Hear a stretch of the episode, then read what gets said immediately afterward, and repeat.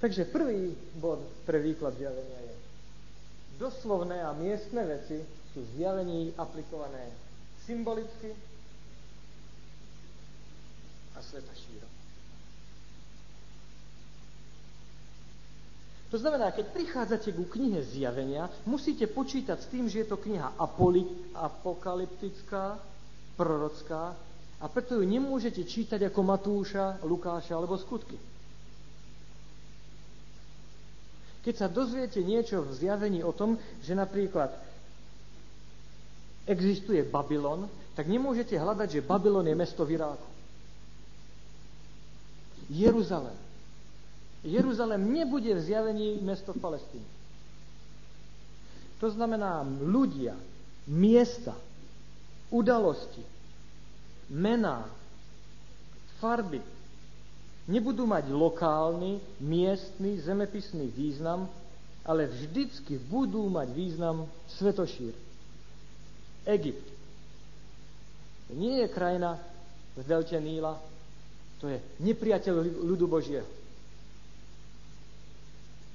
Jezabel. Nie je nejaká žena, ktorá prebýva v jednom zo siedmých zborov, ale to je niekto, kto slúži Bohu nesprávnym spôsobom. Balám. Učenie Balámovo. Ako, môžete študovať v cirkevných dejinách, čo učil Balám, to ako ste mimo. Tým sa chce povedať, to je niečo, alebo predstavuje to niekoho, kto robí kompromisy vo svojej viere. Babylon. To nie je mesto v Iráku, ale to je symbol tých, ktorí prenasledujú Boží ľud. Namiesto slobody prinášajú zotročenie. Nútia k uctievaniu modiel, vynúcujú si poslušnosť pod hrozbou použitia moci alebo trestu. Rány. Sedem posledných rán. Ako automaticky sa vám vybaví Egypt, to je spôsob, akým Pán Boh chce osloviť ľudí prv, než vyvedie, než oslobodí svoj národ, svoje deti. Všetko teda, čo sa týka starého zákona, čo sa týka Židov, v novom zákone sa bude týkať všetkých veriacich, nie miestne, doslovne, lokálne, ale svetošírom. Jeruzalém bude všade tam, kde sa zvestuje evanjelium. V liste Galaťanom v štvrtej kapitole Pavel hovorí, že Jeruzalém je tá, ten horný, ktorý my všetci čakáme. To je náš, naša matka. Prečítal som pár komentárov príprave na toto stretnutie a bol som prekvapený, ale teda nie prekvapený, pretože to poznám, ako naši mnohí kolegovia, kresťanskí vykladači, bratia, hľadia všetky oči na Jeruzalém. Pretože určite tam sa niečo stane. Tam bude Antikrist, tam bude človek Antikrist, tam bude postavený chrám. To je nepochopenie Biblie. Galaťanom tri dvadsaťdeväť.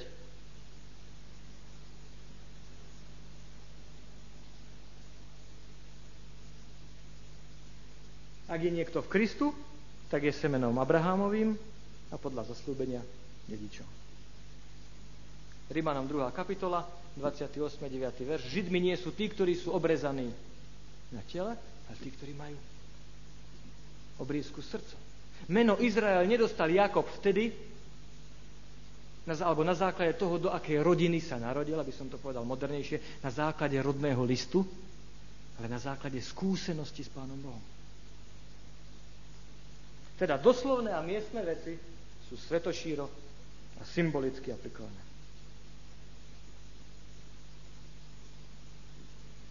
Po druhé, keď čítame Bibliu, tak všetko, čo v Biblii nachádzame, je potrebné brať do slova. To znamená, tak ako je to napísané, samozrejme, pýtame sa, ako tomu rozumeli písatelia v tej dobe. Prvá otázka, ktorú si kladiem, je, čo to hovorilo pôvodným čitateľom. Nedávno som čítal v biblickej sobotnej úlohe, že čo chcel Jeremiáš povedať mne. Odpoveď je veľmi jednoduchá. Nič. Jeremiáš netušil, že v roku devätnásťstodeväťdesiatštyri nejaký Daniel Duda bude existovať. Mne určite nič nechcel povedať. Keby Pavel tušil, že jeho list Títovi, že Kréťania sú lenivé bruchá, budú čítať v sobotu skazateľne, tak by sa chytil za hlavu. Som vôbec tak nemyslel. A Áno, aby ste to čítali vo verejnosti.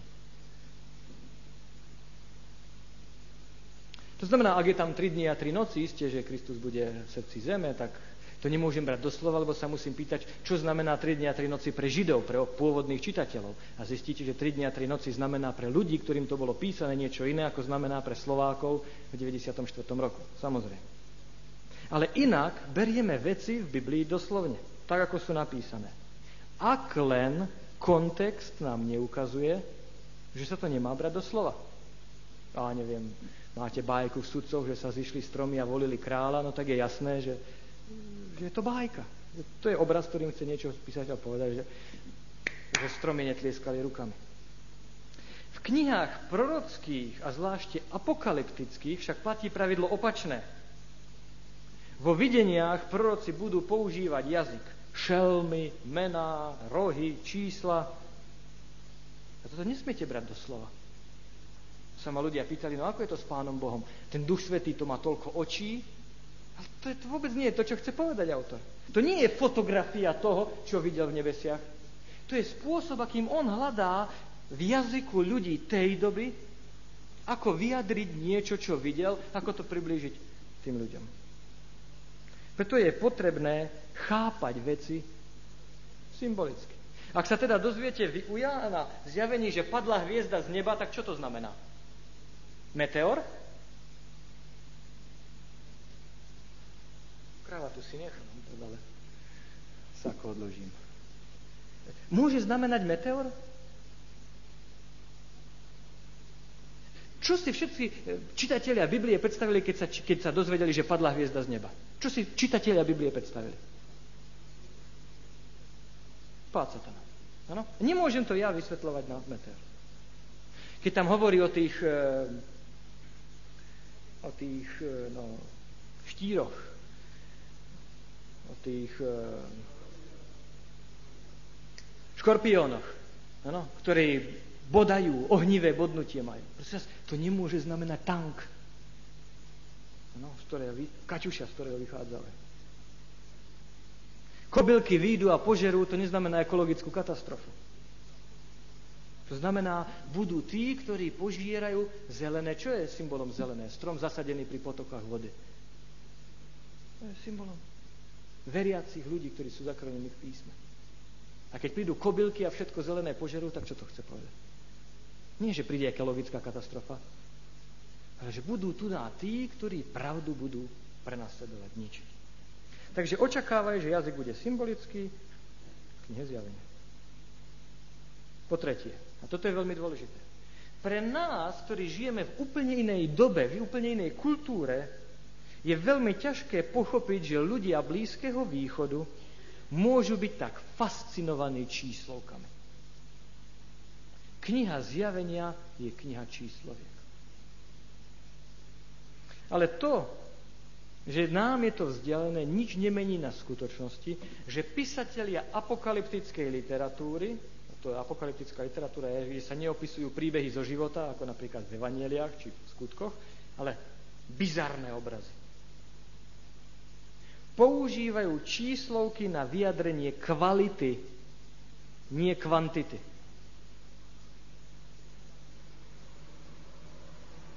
Číslovky sú vyjadrenie kvality, nie kvantity. Ja hovorím len to, čo tam máte napísané, takže. Číslovky ukazujú na vlastnosti, nie na množstvo. V zjavení Jána sa vyskytujú základ, najčastejšie sa vyskytujú číslovky tri a štyri. No a tieto sa patrične kombinujú. To znamená, máte tri, máte štyri, máte tri plus štyri, máte tri krát štyri, sedem a dvanásť. To sú čísla, ktoré sa budú stále opakovať. Takže číslo tri. Číslo tri je symbol jednoty, súladu, spolupatričnosti, a teda číslo trojice. Takže zjavenie jeden, štyri a šesť. Ján s siedmym zborom, ktoré sú v Ázii. Milosť a pokoj vám od toho, ktorý je, bol a ktorý príde. Podívajte, si, podívajte sa, my by sme jednoducho povedali milosť a pokoj vám od Boha, ako hovorí Pavel vo svojej epištole. To To je úplne iný literárny útvar. Zjavení povie, milosť vám od toho, ktorý je, bol, je a príde. Čo to chce ukázať? Božskú prirodzenosť. Že je to Boh. V štvrtej kapitole, verš ôsmy. Štyrie živé bytosti nemajú odpočinku ani vo dne, ani v noci, hovoria svätý, svätý, svätý, Pán Boh všemohúci, ktorý bol, ktorý je a ktorý príde. Napadlo vás to niekedy, ako, že to Pána Boha baví počúvať. Ako, vo dne, v noci, svätý, svätý, svätý, svätý, svätý. Že sa mu to neomrzí. Ak u Izaiáša dvadsaťosem trinásť hovorí, že bohoslužba, aby bola zmysluplná, tak nemôže byť naučená. Kristus vytýka, to, čo robíte, to sú len mechanické, naučené formy. Ja o to nestojím, mňa to uráža. A zrazu sa dozviete v zjavení, že štyri živé bytosti a anjeli od rána do večera nič iné nehovoria Pánu Bohu svätý, svätý, svätý. Ale zase, to nie je magnetofonová nahrávka z toho, čo sa odohráva v nebesiach. To je len vyjadrenie toho, že obdivujú tú jednotu, ten súlad, ktorý panuje v nebesiach, ten pocit spolupatričnosti v Božej rodine. Keď prejavujú úctu v tej kapitole, tak viete, čo robia? Padnú, klaňajú sa a hádžu svoje koruny. Tri veci. Od Božieho trónu bude vychádzať čo? Hromy, blesky a hlasy. Pretože od Božieho trónu. Preto od Božieho trónu nemôžu vychádzať dve veci. Ak uvažujete semicky, ako uvažovali písatelia, musia vychádzať tri veci.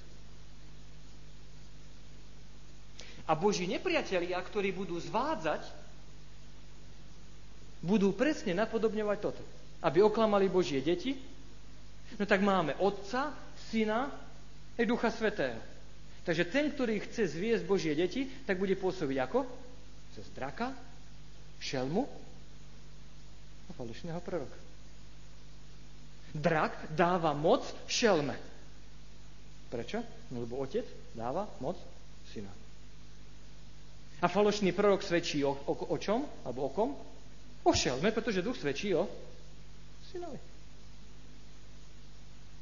Keď budete mať trojanielské posolstvo, to je aké posolstvo? No, to je posolstvo od Boha, pretože traja anieli. Nemôžu byť šiesti, nemôžu byť dvadsaťšesť, musí byť traja. Tak na druhej strane proti trojanielskému posolstvu od Boha príde čo? Traja nečistí duchovia podobný žabám. Budeme si hovoriť za chvíľku, prečo žabám.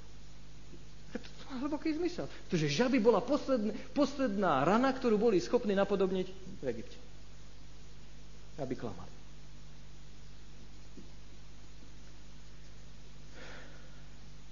Troje beda. Prečo máte troje beda? Sme v zjavení. Štvorka ďalej. Štvorka je symbol univerzálnosti. Pri tróne sú štyri živé bytosti. Aby sa ukázalo, že Boží trón je trónom pre celý vesmír. Univerzálny trón pre všetkých. Zjavenie siedma kapitola, verš prvý. Potom som videl štyroch anielov, ktorí stáli na štyroch uhloch zeme a držali štyri vetry zeme, aby nevial žiadny vietor.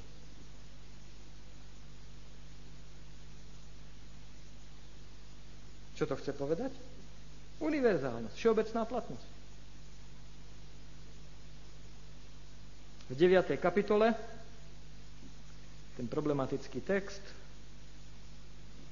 verš pätnásty, boli rozviazaní štyria anjeli, ktorí boli prihotovení na hodinu, na deň, na mesiac a na rok. Vôbec nechce povedať, kedy sa to stalo. Chce povedať tú univerzálnosť toho. V zjavení štrnástej kapitole, prepáčte, áno, štrnástej. Hej, štrnástej kapitole, verš dvadsať. Jak sa hovorí o tej žatve, tá žatva hrozná, budeme si hovoriť, prečo je to hrozno, pretože to je jasný obraz. Keď šliapete hrozno, tak vyjde červené víno, a to je jasný obraz Božieho hnevu z Izaiáša, tak vyšla krv na koľko? Na tisícšesťsto štády. To ako nechce povedať, že koľko že metrom budete merať, ako úroveň vady padá jet, ako na Dunaji. Hej, budeme hlásiť. To chce povedať, čo? No štyri krát štyri Krátko, univerzálna skaza pri druhom príchode. Číslo neznamená množstvo, číslo znamená kvalitu. Zjavenie, trojanelské posolstvo sa má hlásať komu? Každému. Národu, pokoleniu, jazyku i ľudu. Čo to chce povedať? Všetky.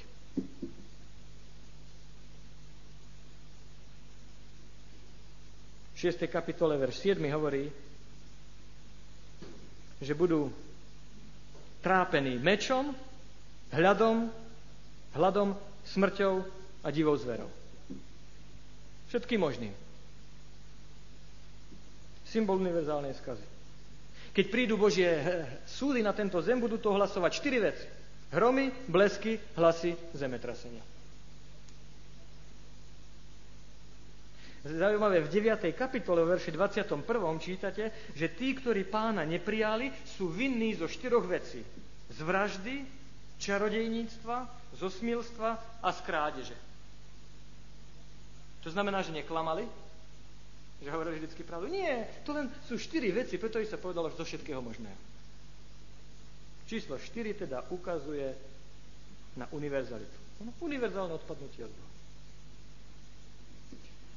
No a teraz tieto dve, hneď ešte prídeme na šesť a sedem, ale tieto dve číslovky tri a štyri sa budú kombinovať.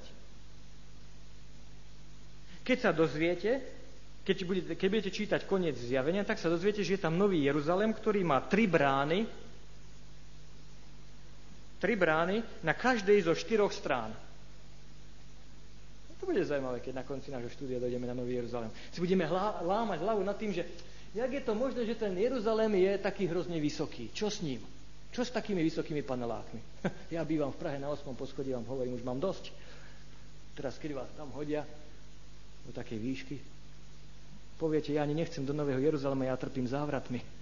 Nemôžem pozerať z balkóna dolu.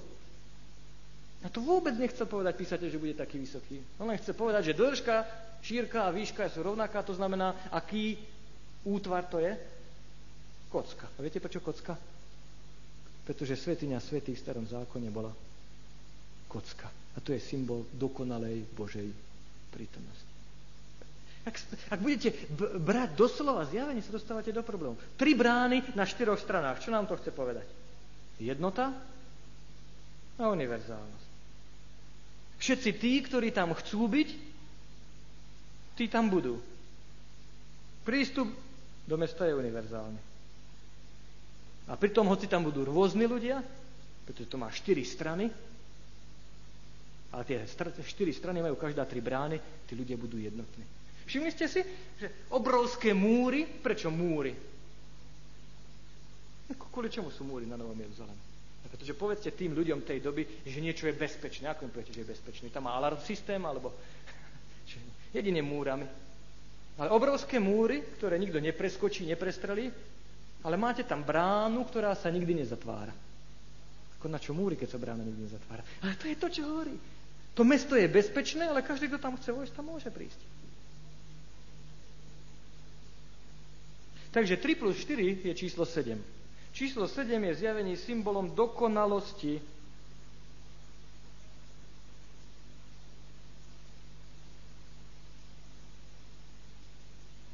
A opäť aj toto sedem sa bude skladať s ďalšími. Ako je najčastejšie Kristus označený v zjavení, viete? Baránok. Vás to nenapadne, možná ste to nepočítali. Viete, koľkokrát je Kristus označený ako baránok v zjavení? Dva, dvadsaťšesť nemôže byť. dvadsaťosem krát. Prečo? Lebo dvadsaťosem je štyri krát sedem. Čo to znamená, že Kristus je označený baránok dvadsaťosem krát? Že je dokonalý spasiteľ pre všetkých ľudí.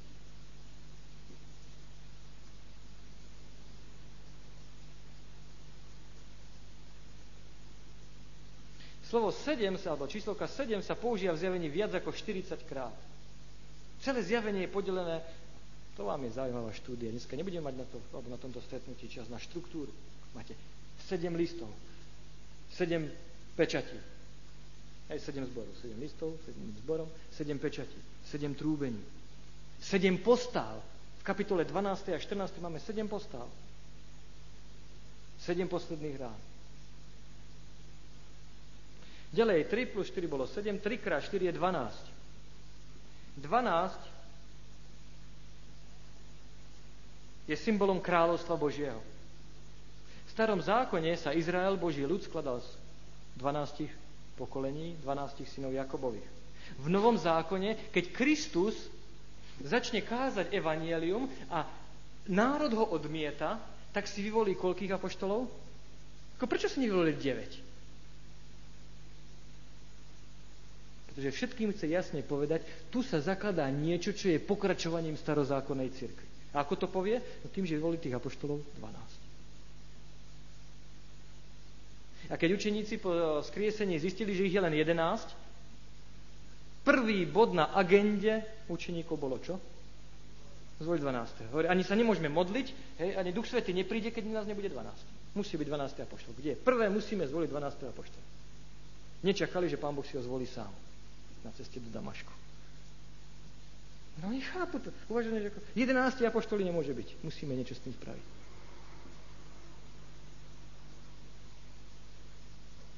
Zjavenie v dvanástej kapitole je žena, ktorá má korunu a na tej korune je dvanásť drahokamov.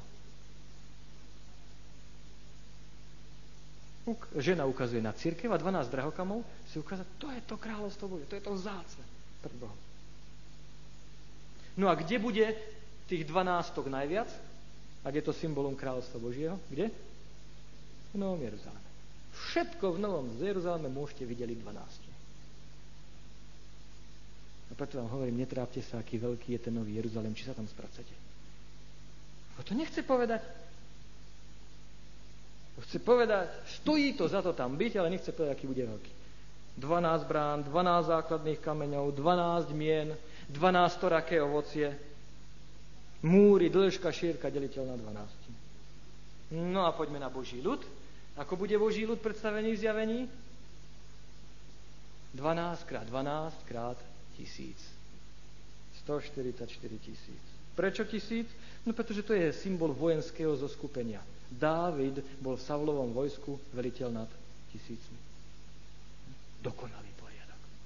Tá cirkev, to je dokonalá organizácia, dokonalý poriadok. Prosím vás o zjavenie, samozrejme.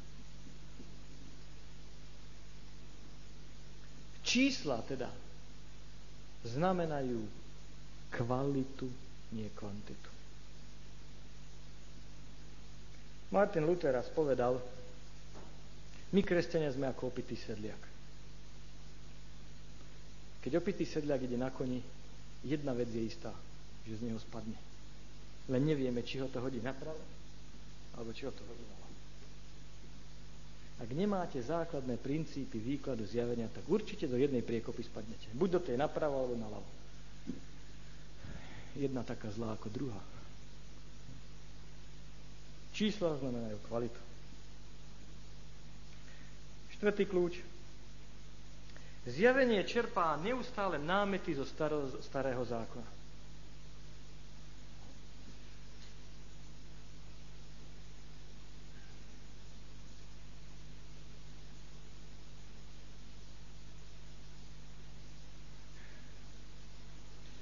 Zjavenie čerpá knihu, námety v tejto knihe sú zo starého zákona.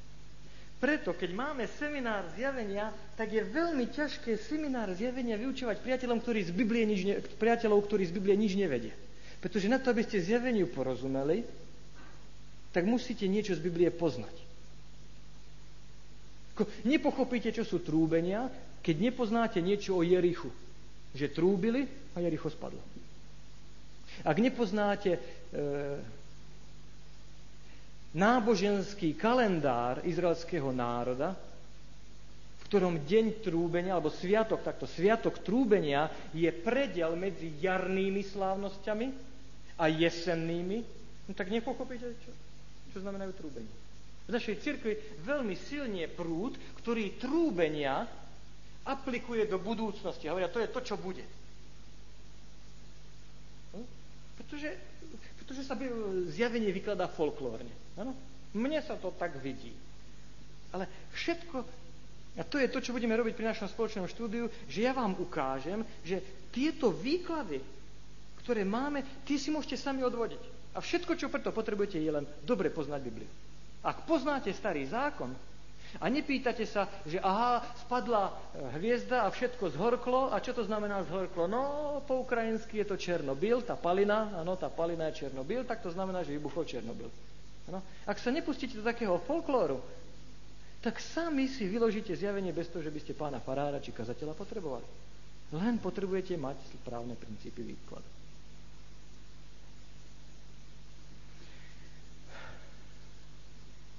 Najviac obrazov zjavení je z starozmluvnej svätyne.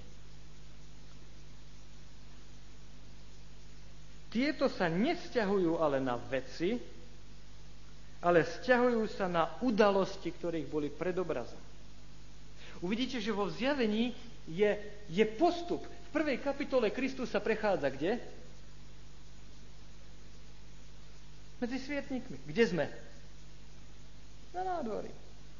Potom napríklad v šiestej kapitole sa dozviete, že tie duše kričali kde? Pod oltárom. A ako adventisti si škrabeme hlavu a hovoríme, ako, jak to vysvetliť, že duše sú pod oltárom? No ak viete, že v starom zákone v Levitiku je text, ktorý hovorí, že duša tela je v krvi, viete, kam sa vylievala krv obetovaných zvierat? Pod oltár. Je jasné. Jak inak to Ján mohol povedať v tejto symbolickej knihe, ako týmto spôsobom. On vôbec nerozoberá, čo je s človekom po smrti. Ak chcete vedieť, čo je s človekom po smrti, musíte hľadať inde, nie v zjavení. On tam rozoberá, aké budú dejiny Kristovej cirkvi od kríža až po druhý príchod. Až po obnovenie novej zeme. Nie, aká je ľudská prirodzenosť. A keď po, pochopíte zmienky o svätyni, že nie sú skutočné, doslovné, nie sú na veci, ale na to, čo je predobrazom, tak je to ľahšie. Na tej kazete, kde budete počúvať tie, ten úvod, tak tam sú odkazy. Z každej kapitoly ja tam mám odkazy. Snad len niekoľko. V prvej kapitole verš dvadsať je svietnik, v tretej kapitole verš dvanásť je chrám, v štvrtej kapitole verš druhý je trón, v ôsmej kapitole sú anjeli vo svätyni, v ôsmej kapitole verš tretí je oltár na kadenie, na kadidlo, slávnosť trúbenia, svätyňa, olej v lampách v jedenástej kapitole. V dvanástej kapitole desať božích prikázaní a tak ďalej a tak ďalej. Dobre. Piaty kľúč. Potrebujeme prestávku. Piaty kľúč po prestávke je päťdesiatdva, takže sa...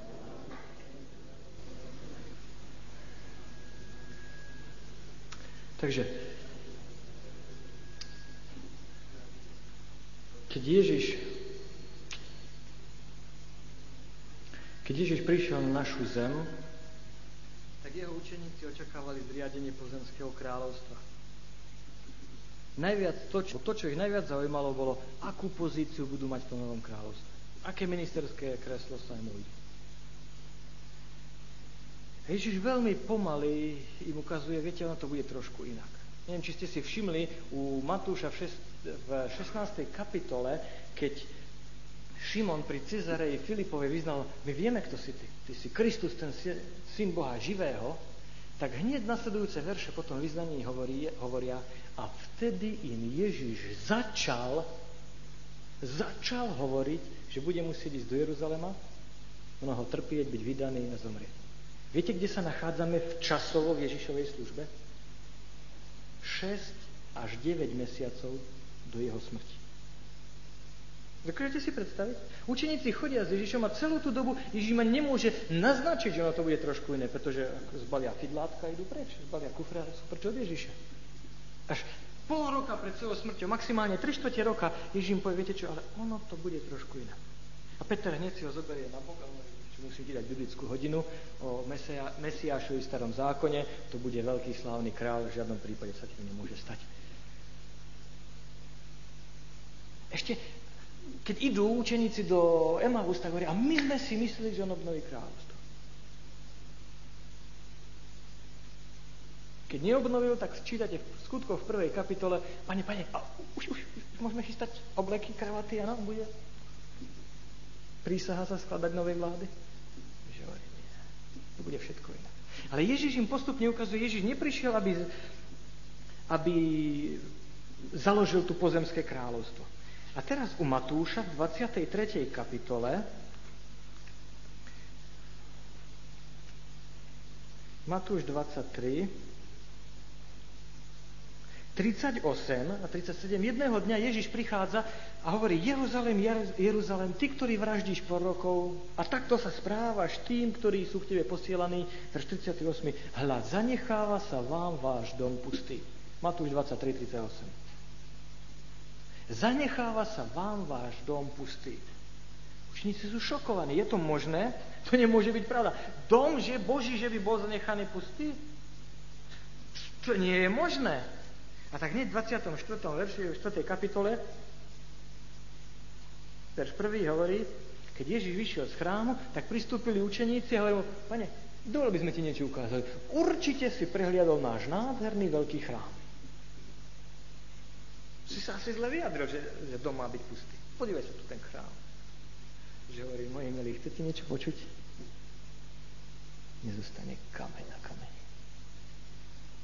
Puf, druhý šok. Tak učeníci sa zhromaždia, poslali: ty, tak nám to povedz. Čo to bude?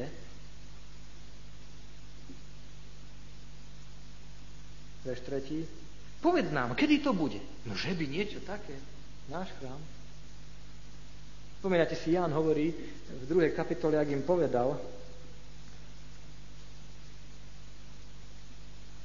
v druhej kapitole im hovorí: zborte tento chrám a ja ho za tri dni postavím. Vtedy mu Židia povedali: čo? štyridsaťšesť rokov stavali naši otcovia tento chrám a ty ho chceš postaviť za tri dni? A ešte nebol hotový. štyridsaťšesť rokov ho stavali už vtedy a ešte ho stavali ďalších dvadsať a niečo rokov. Skončili ho v šesťdesiatom štvrtom a v šesťdesiatom šiestom im ho zrútil. Ten ich nádherný chrám. Dobre, podívaj sa, podívaj sa na ten chrám. Zostane kameň na kameň. Ty, tak nám to povedz, verš tretí, tak nám povedz, kedy to bude a čo bude znamením tvojho príchodu a konca sveta. Pre učeníkov v ich myslení, počkej, chrám nebude? No, to je koniec sveta. A tak Ježiš im musí vysvetľovať, čo bude znamením jeho príchodu a čo bude znamením zničenia Jeruzalema. A tak v dvadsiatej štvrtej kapitole Matúša nachádzate spojenie dvoch udalostí. Zničenie chrámu, zničenie Jeruzalema a druhého príchodu Ježiša Krista spolu spojené do jednej udalosti. Pretože Ježiš nemôže oddeliť tieto dve udalosti, pretože v chápaní učeníkov bude zničený chrám, chrám, koniec sveta. No a okrem toho vieme,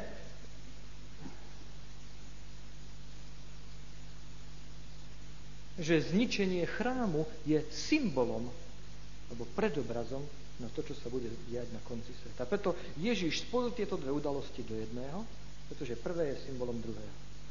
Zničenie jeruzalemského chrámu bola miniatúra toho, čo sa bude odohrávať na konci vekov.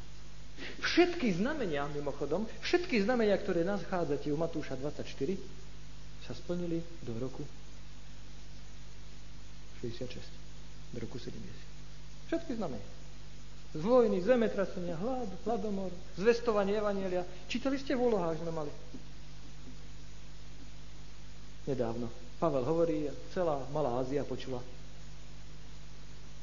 hlásanie Evanjelia. Mňa vždycky učili, že až bude Evanjelium zvestované všetkému stvoreniu, tak vtedy bude druhý koniec. Druhý príchod, vtedy nastane koniec. Teraz som sa dozvedel v úlohe, že však to už sa stalo. Pavel to už splnil práve. Na čo ešte čakáme?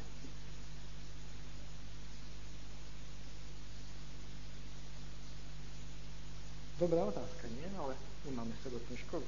Tu máte presne to, jak som hovoril, že nemám veľkú chuť sa púšťať do zjavenia, pretože dajte dobrý výklad zjavenia zákonníkovi. Puh, medvedia služba. Jak bude všetkých mlátiť po hlave s lepšími výkladmi. No, nespravíte dobre. No ale teraz v sobotu sme vyriešili koniec zákonníctva, tak sa odvážim tento týždeň. Mimochodom, odpustíte mi jednu teologickú poznámku. Všimli ste si, ako strašne zdôrazňujeme, že tie soboty v Kološanom v žiadnom prípade nemôže byť siedmy deň.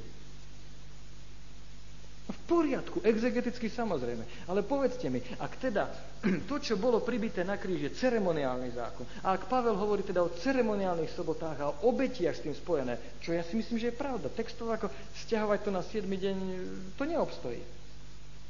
Ale ako bude tým zákonníctvo už vykorenené?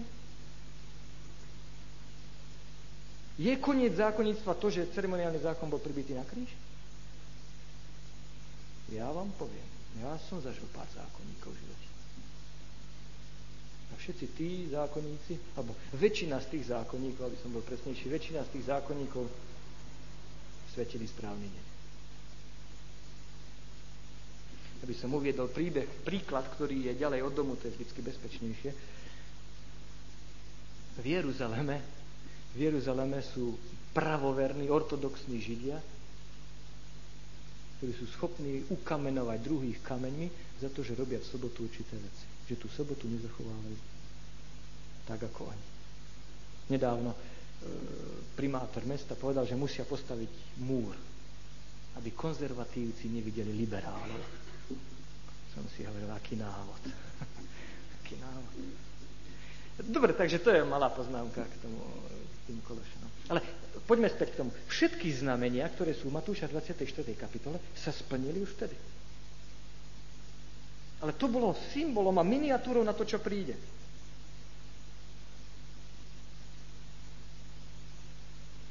Na čo sa vzťahujú znamenia? Ak sa podívate, verš šiesty, ak sa podívate na verše štvrtý a štrnásty, prídu mnohí pod mojím menom, budú hovoriť, ja som Kristus, budete slýchať o vojnách, povstane národ proti národu, zemetrasenia, hlad, mor, videjú vás, bude súženie, mnohí sa pohoršia, odchladne láska mnohých. To sú znamenia, ktoré majú dvojité naplnenie. Týkali sa takisto zničenia Jeruzalema, ako sa týkali druhého príchodu. Ježiš hovorí vo verši ôsmom, keď uvidíte, že sú, že sú vojny, zemetrasenia, verš ôsmy. Nemyslíte si, že to už je koniec sveta. Poznáte niektorých, ktorí hovoria?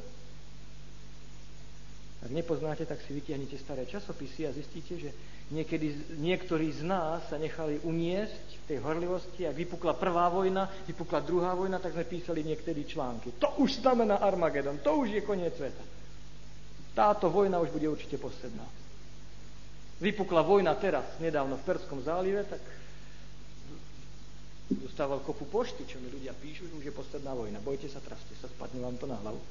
Ježiš hovorí, verš ôsmy, nevzrušujte sa. To tu vždycky bolo. To len začiatok, to nie je koniec. Verš šiesty a ôsmy, to nie je koniec. Verš trinásty, kto zotrvá až do konca, zničenie Jeruzalem nie je koniec. Je zaujímavé, že Lukáš, Lukáš, ktorý píše po zničení Jeruzalema, už trošinku oddelí zničenie Jeruzalema od doby konca a ukáže, no Jeruzalem bude zničený a bude šliapaný od pohanov. Je, Lukáš trošinku naznačí, že zničenie Jeruzalema ešte neznamená koniec sveta. Ešte svet pôjde ďalej, aj potom, čo Jeruzalem padol.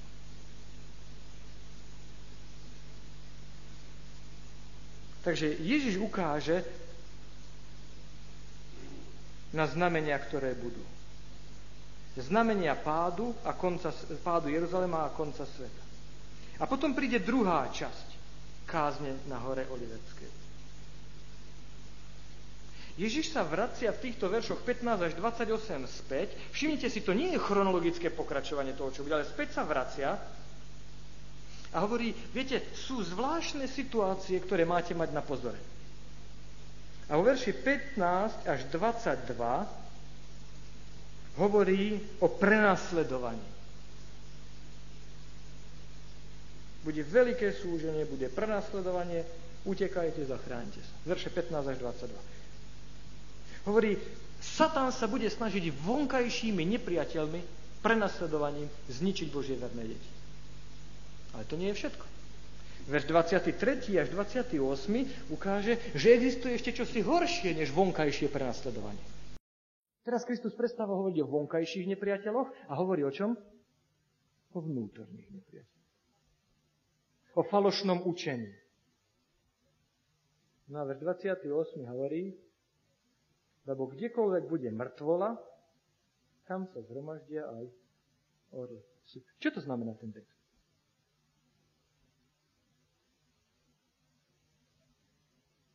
Áno. Ten verš chce povedať to, že na to, aby ste prišli, aby ste boli duchovne mŕtvi, alebo aby ste prišli o večný život, na to nemusí byť prenasledovanie. Naopak, v dejinách prenasledovanie vždy znamenalo oživenie cirkvi. Tertulian hovorí, krv martírov bola semenom viery. Keď bolo prenasledovanie, cirkev rástla. A je zaujímavé, že v dvanástej kapitole, v trinástej kapitole, koniec dvanástej a trinástej sa dozvieme o tom, že najprv tá šelma robí čo? Prenasleduje. Kto je ako šelma? Kto môže vydržať?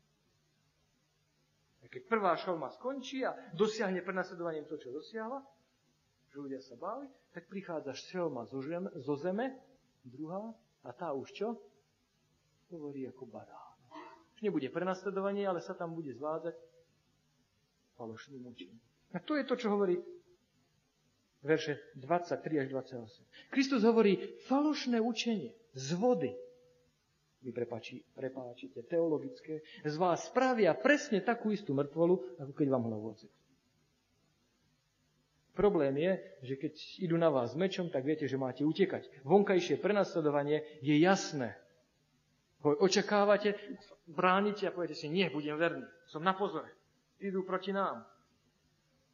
Viete, čo dokáže obraz vonkajšieho nepriateľa. Už na nás idú spraviť s odhodlaním ľudí. Ale falošné učenie? Ježiš, to vás dokáže práve tak rozložiť. Ide práve tak duchovne. No a potom v tretej časti, verše dvadsaťdeväť až tridsaťjeden, Ježiš ukazuje na udalosti, ktoré budú pred druhým príchodom.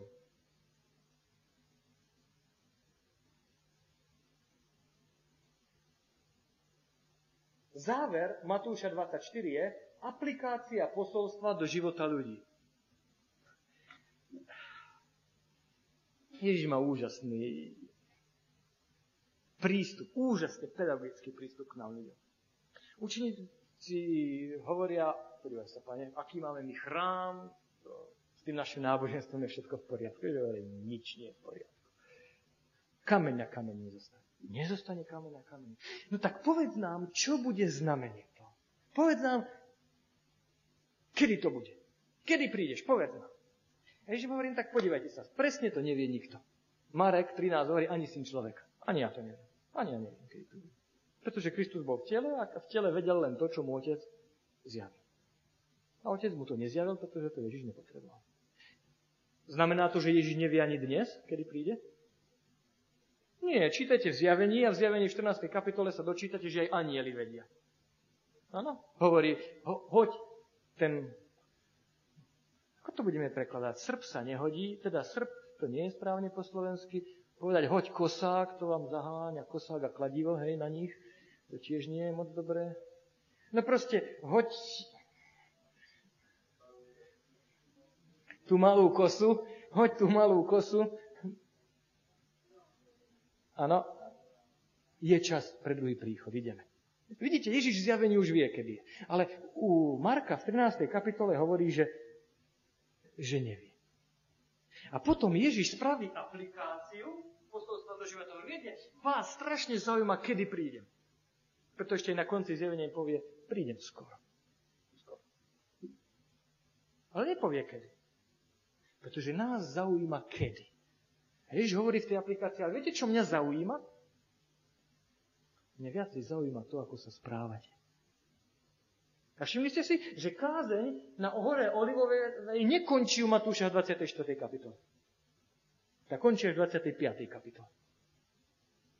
A Ježiš ešte potom, čo dá znamenia, porozpráva štyri podobenstvá, aby ukázala, aké dôležité je pripraviť sa na druhý príchod. A v čom je tá príprava na druhý príchod? Nie v tom, že vystrihujem novinové články o tom, že kde všade je vojna, aj keď to je dôležité a užitočné si všímať. Ježiš hovorí, viete, čo mňa zaujíma? Mňa zaujíma, ako sa správate medzi sebou. A začína rozprávať, viete, bol jeden sluha, a ten si povedal, môj pán dlho nepríde, a začal byť svojich spolusluhov. Ježiš hovorí, mňa zaujíma, ako sa správate tým, ktorí sú vám podriadení. Inými slovami, ako sa správate k tým, čo si k vám nemôžu dovoliť to, čo si vy môžete dovoliť k ním. Minule mi hovorí jeden brat,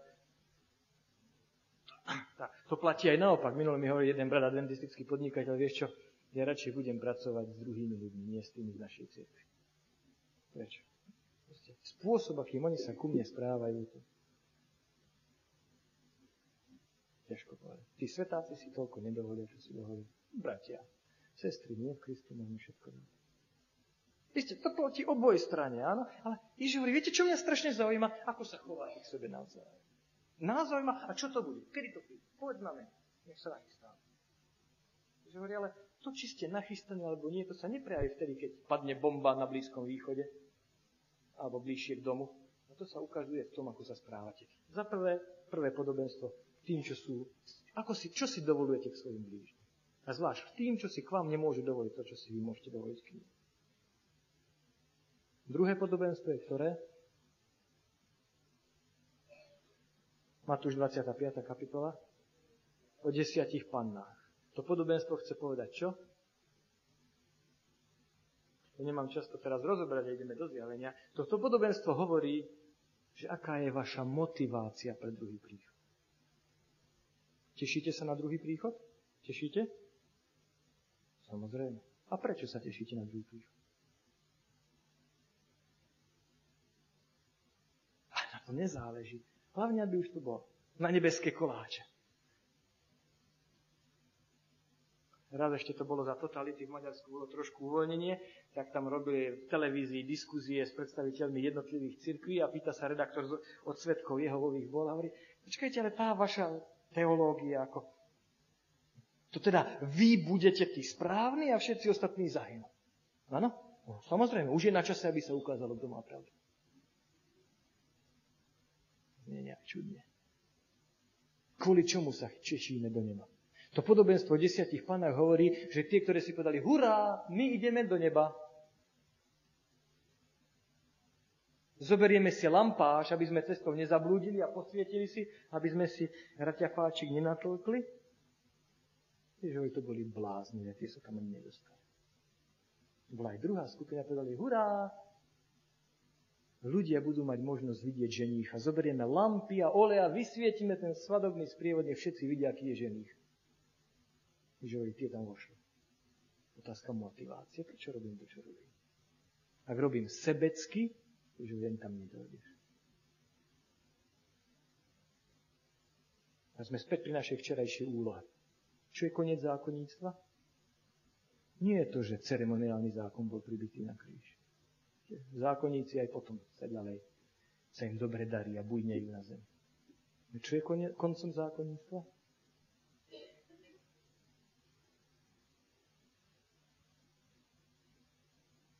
No, nadpis hovorí, Ježiš je koniec zákonníctva.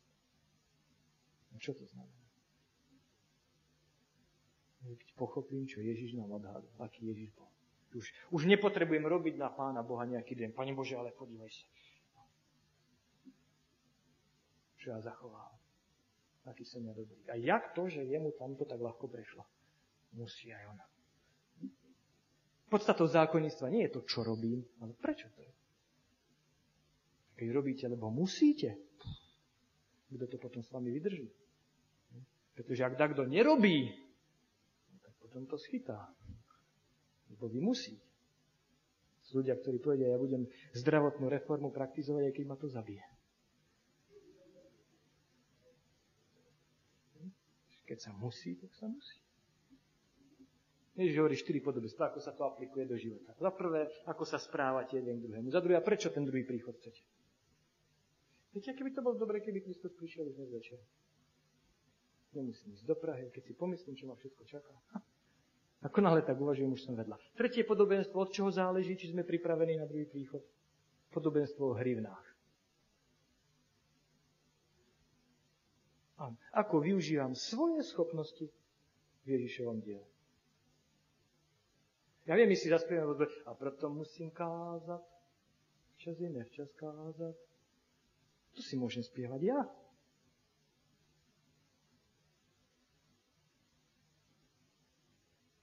Je, trošku ma trápi, že niekedy vytvárame v cirkvi dojem, že ak chcete Pánu Bohu slúžiť, tak jediný spôsob, ako môžete slúžiť, je buď byť kazateľom, alebo knižným evanjelistom. No, prípadne zdravotnou sestrou. Ale to už... Prípadne, no teraz, ak čítate advent, tak môžete v rámci podnikať v rámci zdravej výživy. Ešte aj to. Ale to už zaváňa, pretože podnikáte. No, tak to už nie je tak čisté. Rozumiete? Nie každý má byť kazateľom. Nie každý má byť knižným evanjelistom. Nie každý môže, má na to, aby podnikal zdravej výživy. Tá sestra, ktorá sa nám tam stará, my sme mali tie nádherné kvety. Všimli ste si tie kvety, keď sme prichádzali do zboru? Tá robí správnu službu pre Ježiša Krista. Každý musí mať svoju parketu, na ktorej sa bude angažovať. A to je to, čo on robí pre Krista. A keď ja budem kázať, bratia a sestry, ak nechodíte po sídlisku so, s našimi knihami, ak neklepete na dvere, ani nepočítajte s tým, že budete spasení, to je vydieranie. Prepáčte, že my kazatelia vám to niekedy robíme. Neberte to vážne. To podobenstvo hovorí, že každý musí mať svoju parketu, na ktorej bude slúžiť. Ja viem, niekedy aj čítam také skúsenosti. Išli predávať knihy. No ešte odpustite, už sa idem venovať zjaveniu, ale to ma trápi. Išli predávať knihy a viete, kto predal najviac kníh? Tí dvaja, ktorí sa pred každými dverami pomadli. Ja to čítam sa tak. Kto mi to čo, tu čo chce nahovoriť? Ja poznám adventistov, si myslím, aspoň, a ja vám poviem, že ešte dnes všetci adventisti sú tak vyplašení, keď vstupujú do činžáku, že než vojdu do výťahu, že sa dvakrát modlia, aby sa neotrhol. Ja si neviem predstaviť, že by niekto išiel predávať sväté knihy bez toho, že by sa pomodlil. Ja som o tom presvedčený, že taký asi nie sú cirkvi. Ale keď niekto mi povie, že aha, tí predali dvaja najviac a oni sa pred každými dverami pomodlili, tým mi niekto chce povedať, Daniel, keby si sa ty pomodlil pred každými dverami trikrát, no tak ty si najlepší. A to ja odmietam. To je asi ako keby mi niekto povedal, Brad Uda, keby si sa pomodlil pred... pred pobožnosťou šesťkrát, tak zaspievaš ako, ako brat Vladár. Ja nezaspieval. Oči vyočiť, hlas ochraptiť, nezaspieval. Prečo? Ja by som navrhol k tej skúsenosti ešte štatistický vzor, štatistickú vzorku. Vymeníme sväté knihy za Herbalife. A pôjdete znovu na sídlisko. A viete, čo zistíte? Že to poradie na prvých troch, piatich miestach nebude až tak veľmi štatisticky, štatisticky odlišné od toho, čo bolo. Tak vymeníme ešte raz Herbalife za vysávače. A čo? Zase zhruba také isté. Štatisticky. Prečo? No, pretože tí, ktorí najviac pre, prejavali, prečo? Majú na to talent. Majú na to tie míny. Majú na to tie míny. Ak chcete byť pripravení na druhý príchod, tak sa nesnažte byť okrúhly valec v štvorcovej diere alebo kockatý ihlan v okrúhlej diere, pretože to nikdy nenapasujete poriadne. Nebudete si sami svoji. Ale buďte učeníkom Ježiša Krista, nie papagájom niekoho iného. No a posledná aplikácia posolstva do života ľudí je čo? Matúš dvadsaťpäť od tridsiateho prvého verša. Na čo sa bude pýtať posledný súd? Na čo? Čo ste urobili jednému z najmenších? Ja keď budeme hneď rozoberať zjavenie dvanástu a trinástu kapitolu a ten test, na ktorom Pán Boh si vyskú, vyskúša celý svet, tak budeme hovoriť, prečo nám adventistom, prečo nám adventistom, ja neviem, či ste to zažili, ja som poznal ľudí, ktorí boli schopní oklamať, aby mali voľnú sobotu.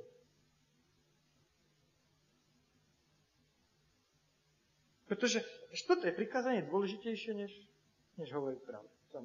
Prečo? Pretože kto svetí sobotu, podľa toho sa pozná, že je Božím ľudom. No. A Matúš hovorí, nie, na čo sa bude pýtať?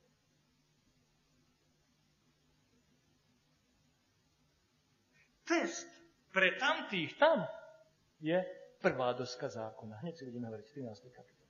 Pre tamtých vonku je test prvá doska zákona. Čo je vám milšie? Postavenie alebo vernosť Božím pravidlám? A pre týchto vnútri je testom čo? Druhá doska zákona.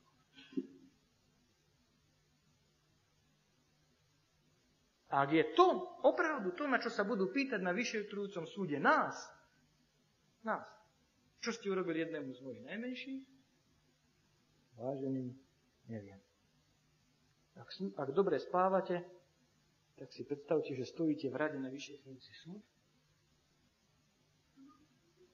a pred vami stojí Matka Tereza.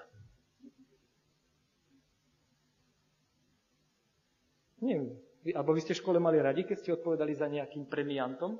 To bolo trapasné. A škole vyvolajú odpovedať pred vami nejakým jedničkár, ak sceloval. Jako peťkár bol a po ňom idete vy, ale v pohode. Ešte aj trojkár to má. Krásne. Si skúste predstaviť. Ak súd sa pýta na toto, čo Matúš hovorí, že Matka Tereza stojí pred vami. A sa jej spýtajú, tak Matka Tereza, čo si urobila jednému z mojich najmenších? A ona začne rozprávať, okávkať. Takže to je dobre, stačí, stačí. Pre, pre krátkosť času ukončíme. Ďalší, prosím. Čo si urobil pre najbližších? Ja ani neviem, kto žil vedľa mňa v paneláku. Som svetil správny deň. Správne. Správny deň som chodil do kostola. Desiatky mám vyplatené, skontroluj si. A nemusím pripomínať, koľko tofu som pojedol.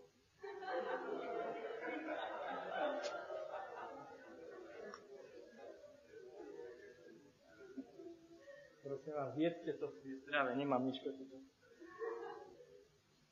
To všetko, čo chcem povedať, je aplikácia posolstva. Viete, aby sme nemali takú hlavu, aby sme to aplikovali.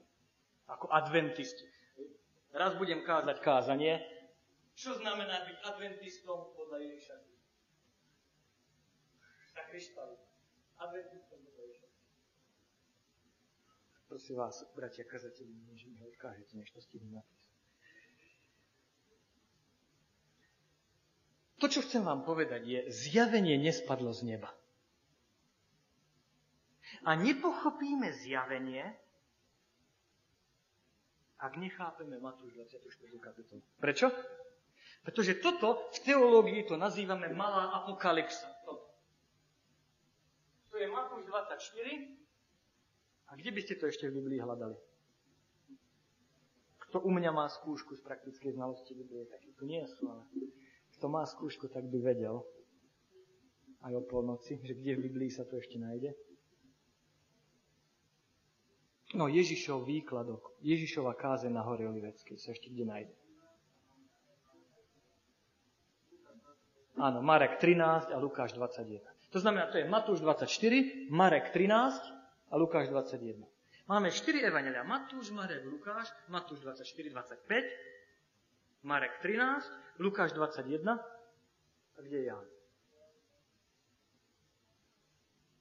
Čo? Ján nenapísal Ježišovu kázeň o konci? Áno, nenapísal. A prečo? Pretože tomu venoval celú jednu knihu. dvadsaťdva kapitol. A ako je postavená? Kniha zjavenia? No presne tak. Ako bola postavená Matúš dvadsiata štvrtá kapitola. Prvá časť bola znamenia pádu, útok nepriateľov zvonku a odpadnutie znútra a tretia časť návrat Ježiša Krista. A presne tak máte postavenú aj knihu zjavenia.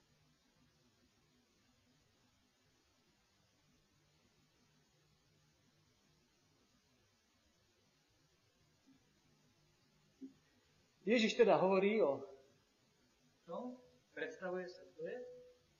Potom prejdú pečate,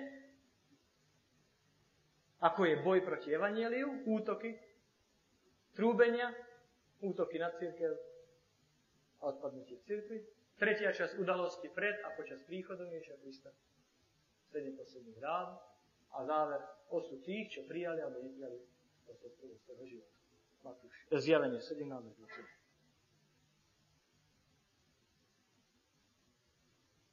Ale bola Ježišova zmienka na hore Oliveckej prvá zmienka v dobe konca?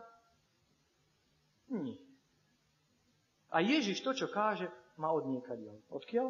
Matúš dvadsaťštyri pätnásť. Keď teda uvidíte ohavno spustošenia, o ktorej hovoril prorok Daniel. Že stojí na svetom mieste. Viete, kde u Daniela sa hovorí o ohavnosti spustošenia? deviata kapitola, áno? deviata kapitola. Marginálny, marginálna chyba, skoro presne. Ježiš teda hovorí o niečom, čo už bolo predtým u Daniela. A Ježiš toto, čo bolo u Daniela, rozšíri na celú kapitolu dva u Matúša dvadsaťštyri dvadsaťpäť. Tú základnú informáciu z Daniela Ježiš rozšíri na dve kapitoly u Matúša. A samozrejme Marek. A potom, čo urobí štvrté evanjelium, máme túto správu? Nemáme. Ale máme čo? Jednu knihu a tá kniha sa začína slovami Zjavenie Ježiša Krista. A ešte toto, čo máme tu, nám Ježiš Kristus rozšíri na dvadsaťdva kapitol. Čiže posledný a piatý princíp, ten kľúč, ktorý sme mali, je, že ak chcete pochopiť zjavenie, tu to bolo, zjavenie je rozšírením Ježišovej kázne na Olivovej hore a kázeň z Olivovej hory je rozšírením Daniela.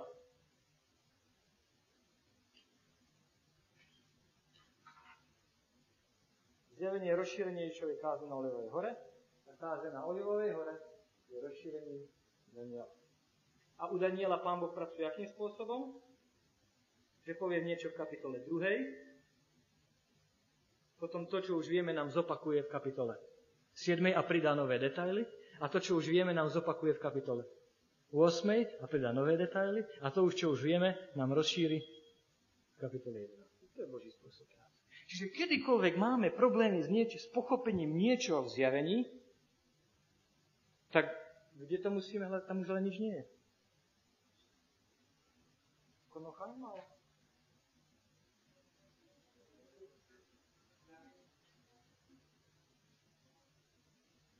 Kedykoľvek máme na vyšší úroveň. Odo mňa si to.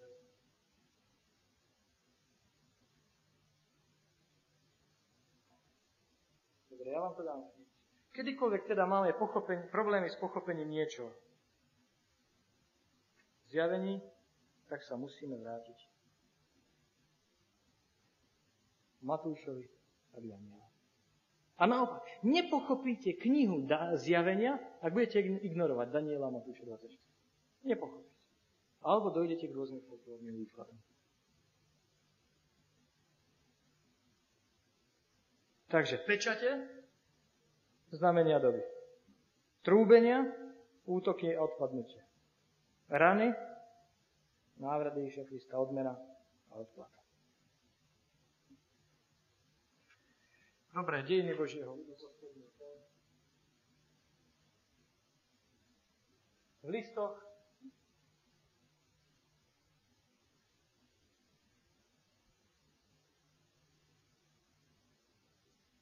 je predstavená cirkev od doby Ježiša Krista až po druhý príchod z pohľadu cirkevného života. Ježiš je predstavený ako kto? V druhej a prvej, druhej a tretej kapitole. Ako je Ježiš predstavený? Ako kňaz v druhom rúku, ktorý sa prechádza medzi cirkev. V pečatiach Ježiš je predstavený ako prorok. Sociálny aspekt cirkev. V trúbeniach je predstavený ako vojvodca. Na cirkev sa vedú útoky. Vonku, vnútra. A Ježiš vojvodca. Pomáha si pri prížiť. No a šestnásť sedemnásť, tak to bola posledná sedmička, hej? štyri krát po sedem, posledná sedmička, ešte rany, ešte to je nejaké duchovné udalosti.